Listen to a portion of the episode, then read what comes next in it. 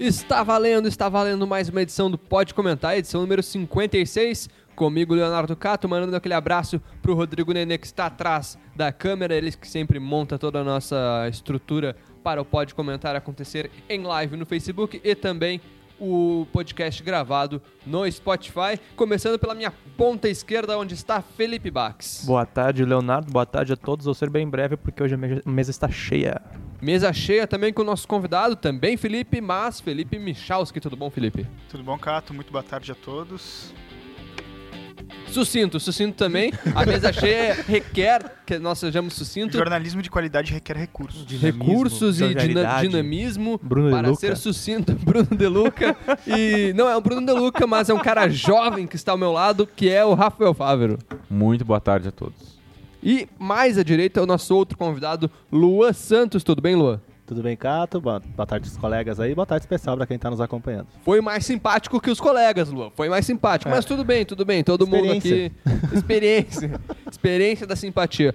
Semana começando, primeiro episódio da semaninha aí, um dia chuvoso em Santa Maria, mas a tendência é que todo mundo fique mais feliz com o sol. E então vai, vai todo mundo ficar feliz, como diria já um torcedor do Vasco num meme da internet que circula, quem lembra aí do, do meme pode dar aquele sorrisinho de nariz, aquele risinho assim.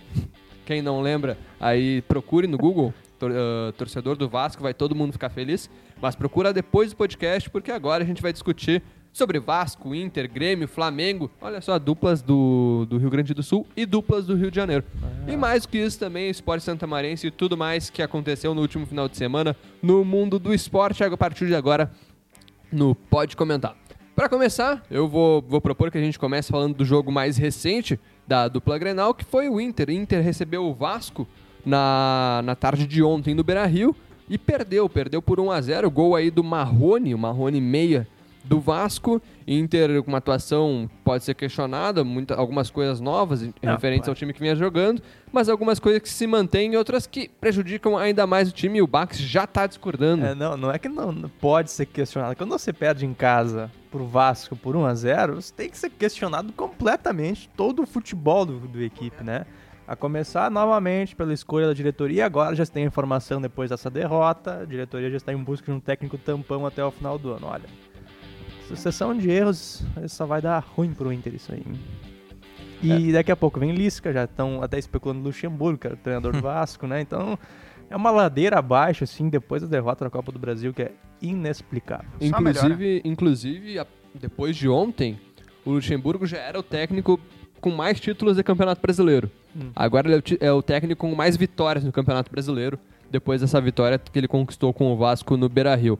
Mas é, é bem sintomático né, que um clube como o Inter, um time como o Inter, que tenha jogadores como Edenilson, uh, Vitor Cuesta, D'Alessandro, Nico Lopes, Guerreiro, perca para um time que tem no seu elenco jogadores que a gente muitas vezes são desconhecidos, né? Uh, o próprio ataque ali do, do Vasco estava só com o, o, Lucas Ribamar ontem, perdendo bastante gols. Entrou o Guarim, que é um jogador experiente, mas não tem muito destaque esse time do Vasco. Ele é um time mediano, né? É um time que também a, a na tabela ali ocupa a 11 posição, então a derrota do Inter passa muito mais por falhas coloradas do que por um grande mérito do Vasco que está ali na mediocridade do Campeonato Brasileiro. Então, é, é, talvez seja o maior sintoma desse, desse momento do Inter perder para o Vasco, porque mostra o quanto um time pode ser incompetente. É. Mas, mas vale ressaltar que o Vasco está só a 5 pontos do G6, encaminhou a terceira vitória seguida, assim. Não é um elenco exuberante, assim, se a gente analisar, mas se o Vasco tivesse feito um início mais ou menos, teria começado ali. Estaria agora brigando ali pelo G6, se a gente for bem sincero, porque o Vasco começou na lanterna, fez um ponto só. A primeira vitória do Vasco no Brasileirão foi justamente contra o Inter, com o time em situação em situação feia de crise, né? Uh, a primeira vitória do Vasco, então, justamente contra o Internacional, com o Luxemburgo, com o Luxemburgo já no cargo. Eu acho que é muito sintomático também a derrota do Inter, que ela que ela expressa mais ou menos o que o Inter tá convivendo, né, ultimamente, assim. Eu acho que eu acredito que o vice-campeonato da Copa do Brasil ele escancarou muita coisa. Eu acho que óbvio que não não é bom perder um título de campeonato, mas o título da Copa do Brasil ele teria escondido muitas coisas, que o Inter não estava jogando bem, estava com um esquema de jogo que não tá dando certo, não É. tava dando certo com o Daí, não tá dando com o Cobalcini, que é a, a mesma coisa, assim, se a gente analisar o Mas Cobalcini. teria um título, são, né? poucas, são poucas as É. mudanças, Mas né? teria do, uma taça. do, do Cobalcini pro. Co- Koubalcini pro Odair, né? Um- uma que eu observei no jogo de ontem foi a armação de jogadas começava muito antes de chegar no meio-campo do, do Inter. Ali, os zagueiros participavam junto dos volantes, já na armação no meio de campo, e aí a, a bola avançava e conforme ia avançando o time, o Inter conseguia armar jogadas mais coletivamente. Mas, tirando isso, uma sucessão de erros que a gente já via no time do, do Odair. A- e a pior parte, eu acho, dessa derrota do Inter é que foi a, a primeira derrota do Inter no Brasileirão no Beira-Rio. O Sim. Inter estava invicto em 27 rodadas, aí a metade no Beira-Rio, mais, de ou menos. 70% de aproveitamento. É, e o Inter perder no Beira-Rio, então, é, mostra o quanto, o quanto é absurdo esse momento do Colorado, E que segue no G6. Outra, né? Agora a gente já pode falar, o Cobalcini teve quantos jogos? Já três ou quatro? Três. Três, né? Que o problema não era o Day Helma, né? Não, de modo algum, eu quase esqueço do microfone. Não era, de modo algum, era, o- era o Odair Helma. A gente já, já sabia disso, só que agora a gente tem propriedade pra dizer, né? Não, O- eu não. a- eu a- avisei. a- ele não era o, o problema principal, né? E que eu, ao meu ver, é a, é a, é a qualidade dos jogadores, tá? Acho que muitos jogadores estão num mau, mau momento. Ah, é impressionante a falta de efetividade que tem esse time do Inter. Eu creio que o Inter perdeu não por conta de falhas exatamente, mas por conta de uma falta de efetividade, porque o Inter tem a bola, o Inter tenta, mas o Inter sempre erra o desfecho das jogadas. Porque, porque Com não o Guerreiro tem na área ainda. com o Guerreiro na área. Mas o Guerreiro, pra mim, é uma grande vítima desse esquema do Inter desde os tempos do Odar Hellman. né? É. Que era um o Guerreiro, ele tem, pela qualidade que ele tem, o time tem que jogar pra ele. Né? O esquema tem que começar por ele, pensando nele e em municiar ele. E, é tudo que o Inter não pensa é isso. Então ele fica abandonado, tem poucas chances, isso todo mundo já sabe. O D'Alessandro foi bem no primeiro tempo, mas no segundo tempo sucumbiu. Sucumbindo o D'Alessandro, acaba toda a criatividade No que o segundo Inter tem. tempo, o D'Alessandro já tava pensando o que, que ele ia fazer hoje quando chegasse aqui em Santa Maria, né? É. hoje ele tá, tá aqui na cidade. E Mas- o, o, o Sarrafiore entrou no lugar do Nico Lopes, já deu uma certa melhora no time, mas também não é uma grande coisa, porque o Sarrafiore também não é a oitava bolachinha do pacote. Mas, peraí, eu É misturei esse ditado. não é a oitava maravilha do mundo, nem a última bolachinha do pacote. Mas de repente a oitava bolachinha é uma. ah, a gente não sabe disso, mas quando vê a oitava é a Mas melhor. É que é uma desorganização ofensiva, né? No segundo tempo, quando o Inter partiu pra cima, a gente conseguiu ver isso. Você, você enxergava, por exemplo, o o Bruno Fux chegando na área, chutando em gol, tentando cruzar bolas que não é dele e dava errado. Tipo, teve algum momento do jogo que o Bruno Fux sobre a ponta direita, cruzou a bola pro Wellington Silva, que é o atacante mais baixinho do time. É, o- é- é- não, não tá funcionando. O Nico Lopes não marca gol, só marcou um gol em todo o Campeonato Brasileiro. Jogou muito mal, acho que foi a pior atuação dele no Campeonato Brasileiro, pelo menos nas últimas semanas, do Nico Lopes com a camisa do Inter, né? Ah, o Sarrafiori ele entrou, ele conseguiu na primeira jogada ali fazer um chute perigoso, depois também se apagou, não conseguiu mais jogar direito. O Heitor, né? O Heitor é muito, ele, ele- o lateral, ele, ele, ele é muito participativo, muito esforçado. Ah, mas às vezes ele, ele, ele chuta, ele, ele, ele chega na, na, na linha de fundo ou chega de frente para área e tenta alguns chutes que não tem muito cabimento. Ele poderia buscar uma outra opção. É um problema que a gente fala muito do Patrick também. O Patrick é um jogador esforçado, é talvez um dos melhores nessa má fase do Inter aqui, mas ele, ele, ele- por muitas vezes ele fica carregando a bola demais, não encontra opções, perde a bola, briga demais. O, o, o Inter perde jogadas ofensivas, Mas perde Patrick, oportunidades. é isso, né? Ele é um carregador de bola. Exato, aí o. São, são vários problemas. O Guerreiro também, ele teve apenas um chute a gol nesse jogo. Por quê? Porque não foi municiado, mas também. eh, é uma fase dele, não marca gol há quanto tempo, né? Então são, são várias peças e uma organização ofensiva muito ruim do Inter que não consegue se organizar e, e construir uma boa jogada de ataque. O Nico Lopes, novamente, né? Já era um, é um problema que a gente falava há muito tempo. Eh, parece que essa, essa seca de gols do Nico Lopes afeta muito ele. Em alguns momentos, assim, que ele tem eh, uma mínima chance de chutar gol, mas tem opções de passe, ele, ele, ele prefere tentar fazer o golaço, tentar fazer o chute em vez de buscar o companheiro, entendeu? Então tem muita coisa errada nesse ataque do Inter, principalmente. Vários dos problemas que tu citaste aqui, Bax, ah, tem muito mais a ver, acho que, com o esquema de jogo que é montado e que ele já está presente no Inter há algum tempo. Eu diria alguns anos, na verdade. Ele está presente há algum tempo no Inter e essa é a principal questão. Tu citou individualidades, mas ali se a gente analisar, por exemplo, o Guerreiro não é municiado, é um problema de esquema. Ah, o Inter jogar com três volantes é uma questão de esquema também. Botar Bruno Silva, Edenilson ali no meio de campo, você encher o meio campo de volantes não tem um meia ali pra trabalhar a bola, o D'Alessandro sempre jogando na ponta, que Mas ele nem bota sempre é os uma três volantes, dele. Michalski, porque ele não tem quem botar. Mas justamente só tem volantes porque não, não contrata meias. Sim, mas aí já não é um problema de esquema, já é um Meu É, problema. Deus. o, Inter não contrata meia porque Beleza. acha que tem o, o meia que é necessário, né, É. Lina? Eu, eu não- Mas você ter apenas um meia que no é, elenco Bax? inteiro, que é o D'Alessandro, Não, tem dois, é um sintoma mas de um que é- o Inter contrata errado. Mas são os dois extremos. Um é, quase- é semi-aposentado, que é o D'Alessandro, e o outro é, acabou de sair do, do berçário, que é o Sarrafiori. Mas é um nenhum- sinal de que você não contrata Claro, ridículo, medíocre, uma administração medíocre que não vai pensar direito e representa daí o futebol medíocre que o Inter joga. Se o Inter é sexto colocado hoje, tá no G6, é muito porque o Odair não merecia ser demitido. Se ele merecesse, o Inter tava no meio da tabela. o retrato da direção colorada nesse segundo semestre. Agora há pouco, várias. Na verdade, três amigos meus agora durante o programa mandaram no WhatsApp um tal de Luxemburgo, vem aí, Luxa, vem aí. Eu não sabia o que estava acontecendo, fui pesquisar agora. Então, várias fontes, já vários Meu sites Deus. ah, já noticiam que o Inter fez proposta para o Luxemburgo e não seria apenas um mandato tampão, seria também para 2020. É, e o Meu Kudê. Que Mas se. que se barbaridade, hein? Ó, e é uma Aí- barbaridade, Que né? barbaridade. É uma barbaridade. Aí eu, eu lembro que acho que foi o Rafa até falou no começo ali. ah, o Luxemburgo é o que mais vitórias tem no brasileiro. Fui eu que É, falei. Foi tu que falou, Cato. E tem menos- É, a é mais títulos, né? É, só que o brasileiro de pontos quanto corridos. tempo que ele não ganha um título? O, bra- o brasileiro de, de quanto pontos corridos está desde dois- 2013, hein? então o Luxemburgo tem Foi. tempo. Se Ele fala muito. em 2004 Tem com o Santos, 16 se não me engano. anos que ele Isso. não ganha Ganhou nada. 2004 com o Santos. Se fala muito que o Luxemburgo é, é um treinador antiquado, né? Mas que sempre que ele vence, sempre que ele ressuscita um time como tá sendo com o Vasco, que o Michalski falou que começou na lanterna, ele, ele fala que o futebol não muda, que ele não mudou. E aí ontem eu tava vendo uma entrevista que ele, que ele concedeu, inclusive pós-jogo. Ele fala, né? O futebol não muda, a única coisa que eu faço agora é mudar os termos. Mas é a mesma coisa. Então, dá pra confiar num cara que diz isso? Porque pra mim, eu não sou Luxemburgo, eu não sou campeão É. brasileiro. Mas pra mim, o futebol muda. Não, é. Não, é. A gente hum, não, se- não sabe até que ponto se confirma realmente essa proposta do, do Inter pro Luxemburgo, né? Até acho que ele nem vai deixar o Vasco agora para assumir o Inter. Mas assim, o problema não é os- as opções buscadas, tá? A maneira é a forma.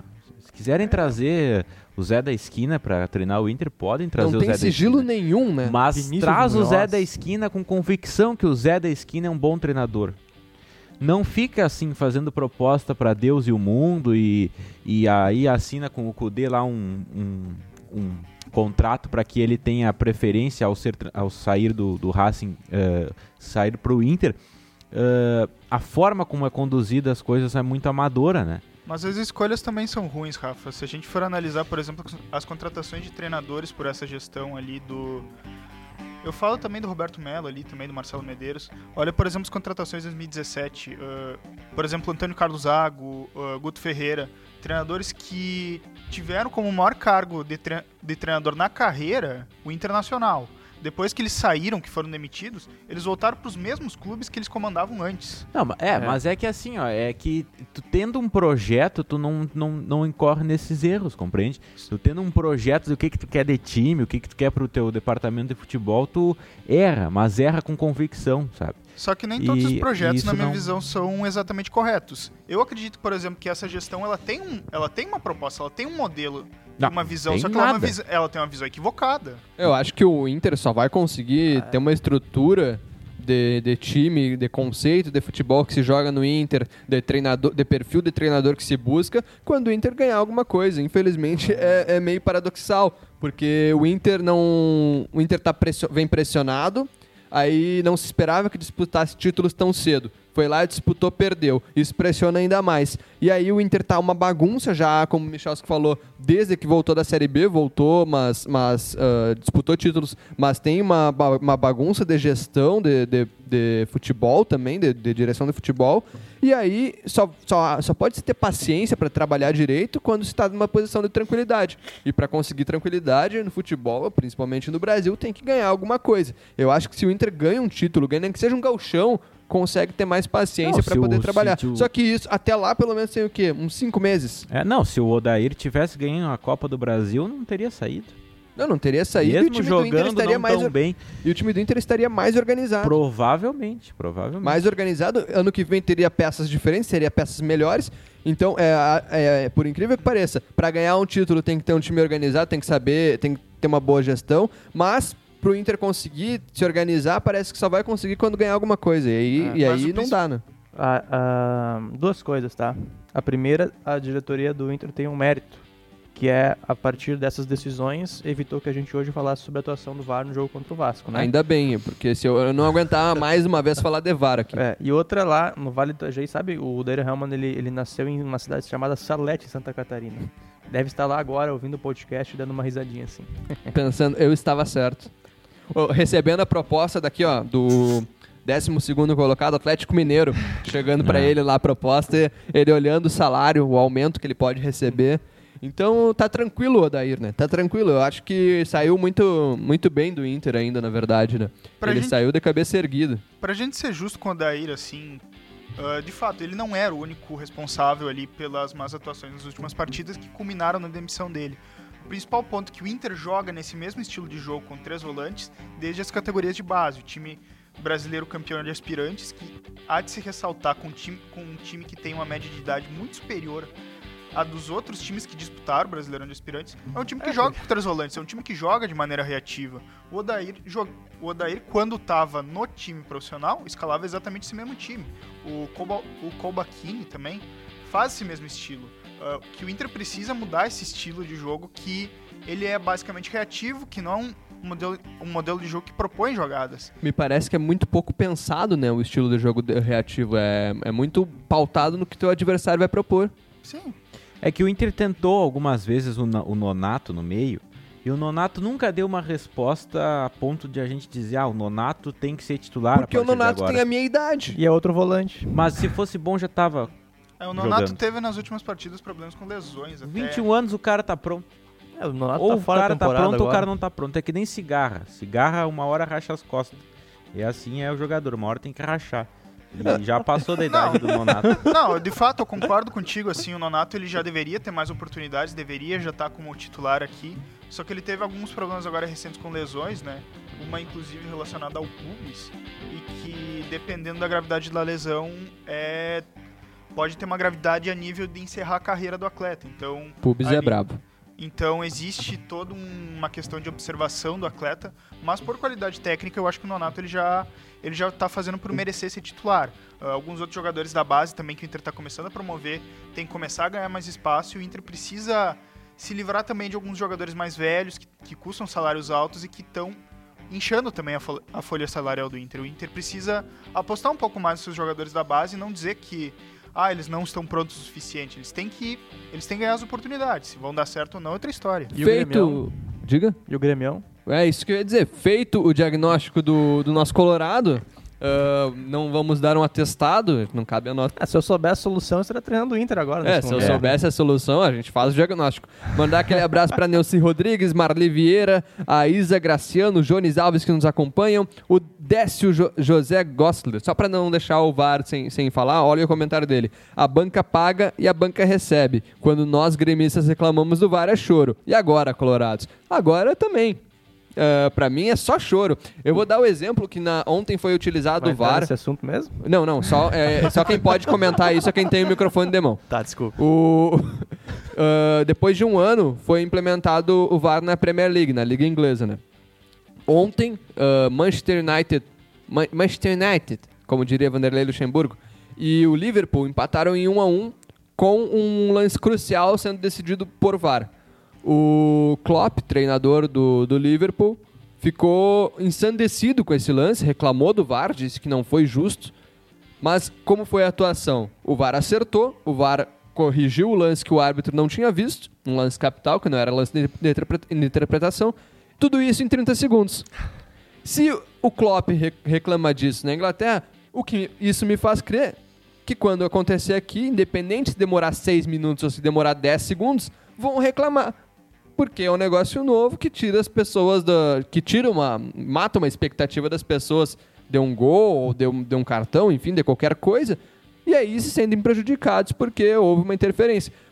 Paciência, tem que saber agora aguentar o VAR, não é choro, não é nada. Aguenta, não, não tem que dar ênfase pra isso, porque isso é secundário, é uma nova regra do jogo. Se me empresta, me empresta esse microfone pra poder falar um pouquinho sobre o VAR. Pode falar daí, eu te permito. Sério mesmo? Não, o exemplo Mas é, o problema é que depois o Rafael vai mas- querer responder, tu sabe? Não, né? é aquela, aquela mesma coisa que eu já venho falando há muito tempo. Aconteceu no Fla-Flu, aconteceu no jogo do Inter. Se ele revisou lances que não eram para ser revisados fora do protocolo do VAR. E aí gera toda essa reclamação, toda essa deslegitimação do árbitro de vídeo que veio para acrescentar no futebol. É uma baita Foi- ferramenta. Mas e- no Brasil e também na Inglaterra, na Inglaterra não foi o caso porque acertou. Mas no Foi Brasil pouquíssimo está testado se aqui, né? é. E O teste está sendo ao vivaço no, no Brasileirão, não, não foi testado o VAR aqui. E antes de citar um ponto também. É um despreparo, ah, né, dos Até que não há. ah, há problema sim se você demorar 6, 7 minutos pra fazer revisão.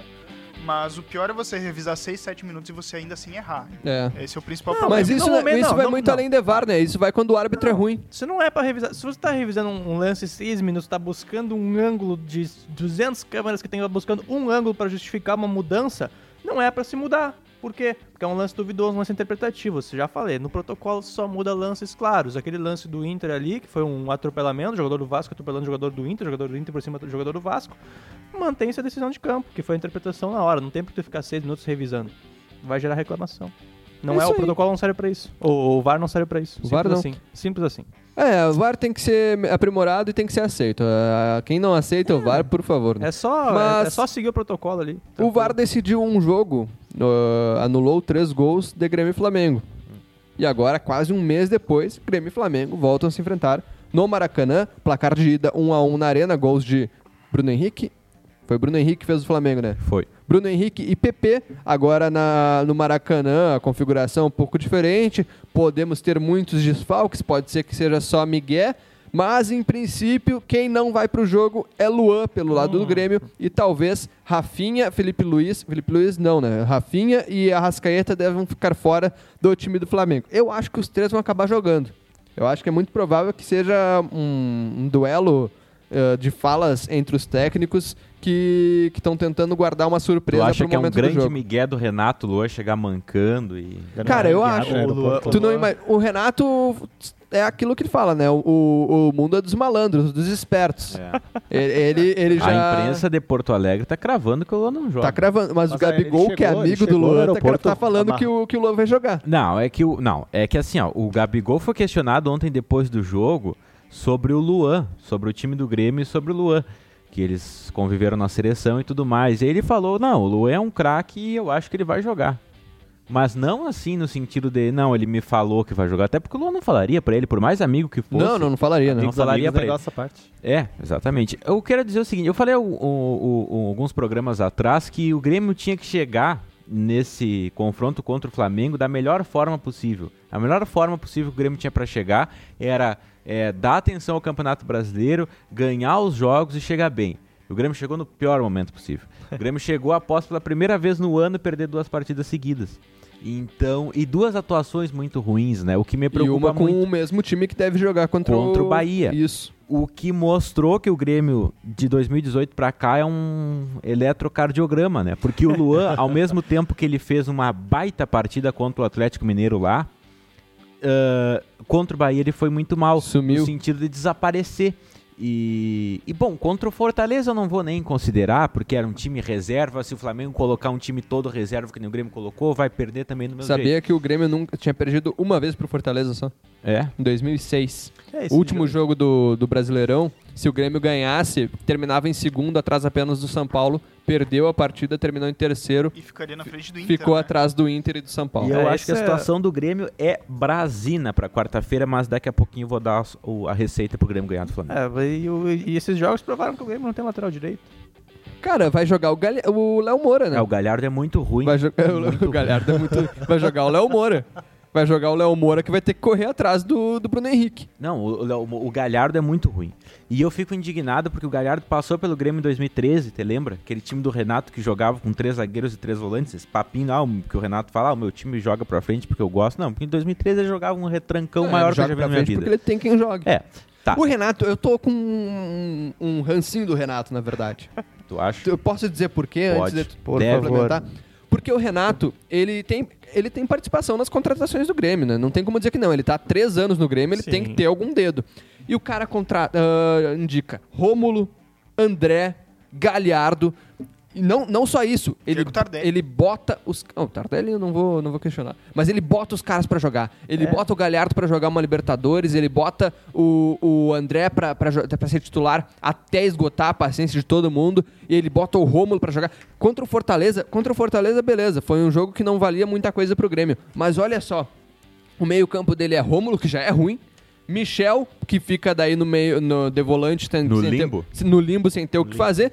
E de meia, ele coloca o Tassiano. O Tassiano é um cara que pode jogar de volante. Ele pode ser um reserva, um volante reserva, ele pode entrar quando de titular quando precisar, mas ele não pode, não pode colocar o Tassiano na mesma posição que joga o Luan, que, joga, o Esse- Ge- que joga o Jean-Pierre. Não pode colocar o Esse é Tassiano o problema. de meia. Esse é o meu medo pra quarta-feira. E o Renato é uma teimosia que, ele ele não vê, ele não o- vê as coisas. o Tassiano no lugar do Luan. Deus e é o livre. provável que aconteça. Se ele fizer isso, ele tem que mudar o esquema. Eu acho, eu, eu, eu, eu, Rafael Fávero, tá? Rafael Fávero, santamariense, estudante de jornalismo, 21 anos.